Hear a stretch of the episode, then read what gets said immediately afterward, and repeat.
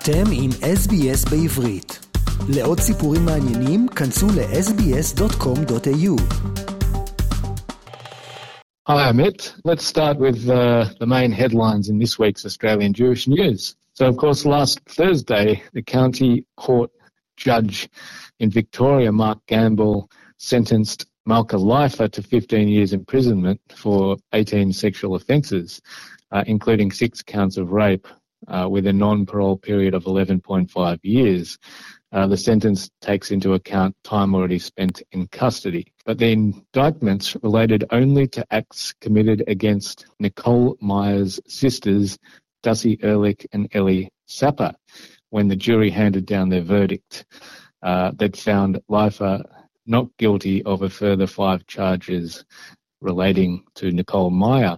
So Nicole Meyer, in an exclusive interview with the Australian Jewish News this week, uh, reflected on all this and had um, mixed feelings about uh, the sentencing. She said it was a crushing blow for the three sisters who have stood united through a protracted 12-year battle for justice that uh, there was no guilty charges in relation to Meyer. She said, for me and my sisters, because of the verdict I received, it coloured our entire journey in a way that none of us ever expected.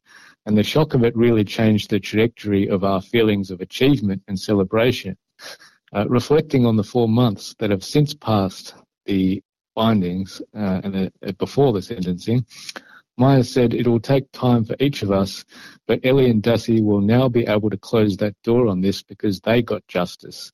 Uh, however, I didn't, and I can never close the door on it ever. How do I move on without letting life continue to be in my mind 24 7? She grappled. Despite the heartbreak of her own verdict, uh, which was, um, she said, was physically almost knocked me out at the time, Nicole Meyer remained determined to show her strength to Leifer, who was present in the court during her sentencing. And Nicole said, I turned and stared at her non-stop. She knew I was looking at her, and she looked away, but I kept glaring.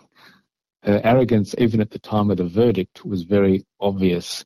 There's no part of her, Nicole said, that looks like she understands the impact of what she did or feels bad about it. Furthermore, uh, she said the sentencing of 15 years initially felt unbelievable. Uh, Nicole Meyer said, it felt like an absolutely massive win for survivors of abuse because it's a number you don't often hear. It felt like some form of validation.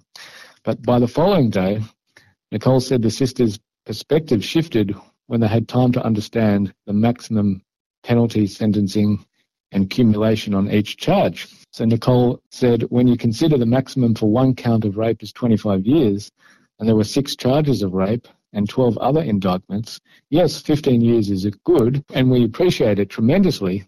But she added, it's definitely not good enough. Uh, the road to this outcome has been long, she said, and the toll on the sisters immeasurable.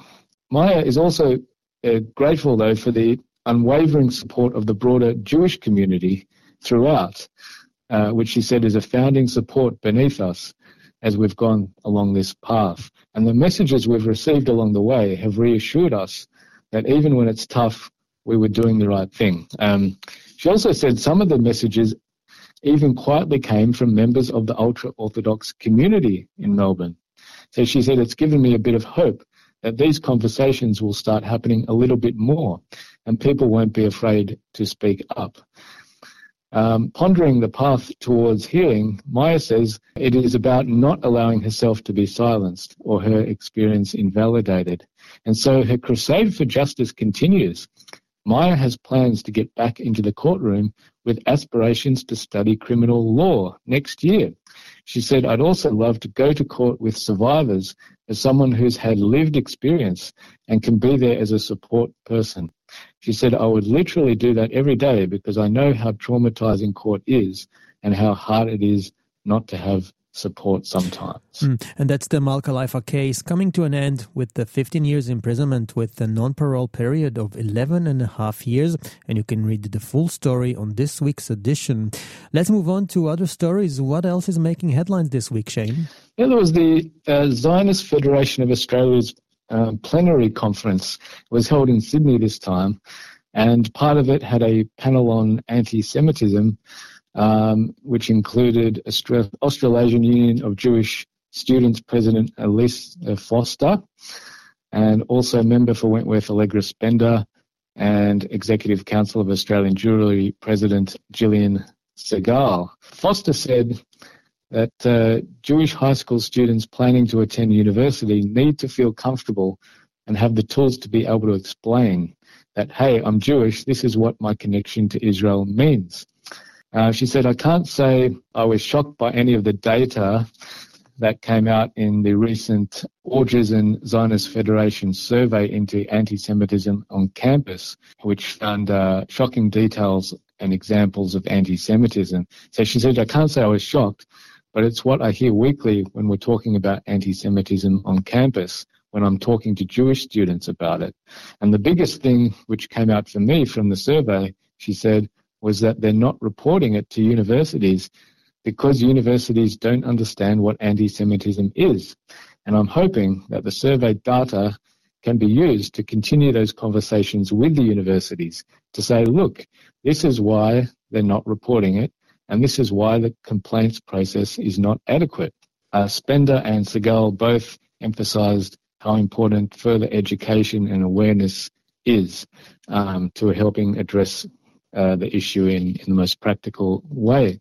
Uh, in his opening statement, Zionist Federation of Australia President Jeremy Leibler noted the political controversies rocking Israel today and reinforced the need of the Australian Jewish community to come together to discuss the issues facing Israel and the community. Perhaps this year, he said, more than any other, it seems to me that we should maximize the time we have together to focus on, with clear eyes, the challenges the Jewish world is facing and on the opportunities available to us. Uh, Richard Marles, the Deputy Prime Minister, also attended and spoke at the plenary.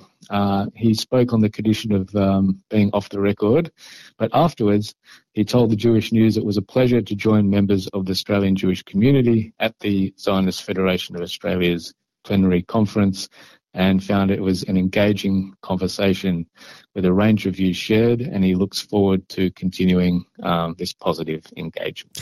And you can read more about this story on this week's edition of the Australian Jewish News. Shane, in a different story, tell us about the Stop Racism Now organization and the award it received. Okay, so in Sydney, some uh, very good news in New South Wales. The Stop Racism Now uh, organisation was recently awarded the New South Wales Premier's Multicultural Award for Community Campaign of the Year. In the wake of an alarming increase of over 60% in reported racist incidents since the onset of COVID, concerned individuals and community leaders came together to address the issue head on.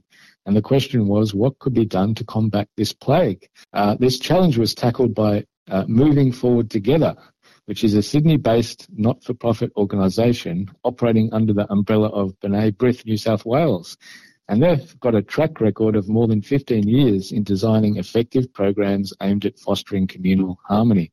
The winning program was a social media based campaign that targeted 1.4 million primary and high school students and university students, with the objective of shifting them from bystanders to upstanders. And more than 40,000 students actively engaged in the program. So it proved that by communicating to young people in their language, using tools that are relevant for them, we can confront and call out racist behaviour when it occurs. Uh, the New South Wales Premier Chris Minns said the program shows us that uh, things like these, well thought out and executed in a manner that gets action, uh, will work. And uh, the moving forward together. President, of course, is Ernie Friedlander, who's done so much work for so many years uh, for this great cause. Mm, well done, and congratulations for this organization receiving that award. And from awards and recognitions to an emotional trip from one of our Holocaust survivors in our community to The Hague in the Netherlands. Yes, so child Holocaust survivor Eddie Boas will make an emotional trip back to The Hague later this month to tell his story of survival. Boas was born in The Hague in the Netherlands in 1940 and was just three months old when the Nazis invaded. And at the age of three, he and his family His mother, Sarah, father Philip, and older brother Samuel were rounded up and deported to Westerbork concentration camp, and from there they were sent to Bergen-Belsen, but they miraculously survived as a family unit before migrating to Australia. Boas has been back to The Hague since, but he has never told his story to an audience there. Uh, he told the Jewish News an invitation came from Rabbi Shmuel Katzman, the chief rabbi of The Hague. Uh, Boas has been critical of how the Dutch betrayed their Jewish neighbours during the Holocaust, and in his book he has written about how more Jews per capita were murdered in Holland than from any other Western European country. Um, Boas said he will speak to the audience in Dutch, though he admits he, he hasn't had a conversation in Dutch since his mother passed away in 2001. But before Boas travels to Holland, he will also be speaking in London at the Wiener Holocaust Library. There is a deeply emotional connection for him too in Britain. He said we were saved by a British soldier when we were trying to make our way back to Holland. Uh, the same soldier then arranged for the Boas family to return um, by train, where they arrived 51 days after leaving Bergen-Belsen. Mm, that's a nice story. Uh, that's Eddie Boas with his trip to Europe to share his Holocaust story, both in the Netherlands and England. Okay, let's move on to some sports and talk about AFL. Some great news about the rising star Harry Sheezel with the reward he received. Ah, yes, this is very, very exciting. Uh, Jewish 18 year old North Melbourne Kangaroo player Harry Sheezel's impressive debut AFL season was recognised in the highest possible way at the 2023 AFL Awards on August 30th when he won the AFL's Rising Star Award, earning 54 out of a maximum of 60 votes. And to top it off, the former Ajax Footy Club junior and King David School graduate also won the AFL Players Association Best First Year Player Award. Remarkably, Sheezel was tasked at the beginning of the season by Kangaroos head coach Alastair Clarkson to play in the unfamiliar position of half back rather than his usual half forward spot that he used to play in his junior days for Ajax. Um, taking hold of that new challenge with both hands, the draft number three pick averaged 27 disposals per game and made the most disposals, 622, by any player in AFL history who made in their debut year. In his speech in front of Coach Clarkson, his parents, and the who's who of the AFL, Sheezel thanked his family and especially his parents, Dean and Lana, for all they've done. He said they're so passionate about football as well, which makes it even better because I kind of live it with them every day. Uh, on receiving the award, Sheezel said, I think I had that belief and confidence early in the year and the award is kind of like a result of that. So every week I just tried to have the confidence that I belong at this level and try to play my best every week. So it was very special uh, to get recognized. Harry Sheezel, what a legend, and only 18 years old. What a star with a great future. Shane Ziatnik from the Australian Jewish News, thank you so much and speak to you next week. My pleasure. Thanks, a Amit. רוצים לשמוע עוד סיפורים? האזינו דרך האפל פודקאסט, גוגל פודקאסט, ספוטיפיי, או בכל מקום אחר בו ניתן להאזין לפודקאסטים.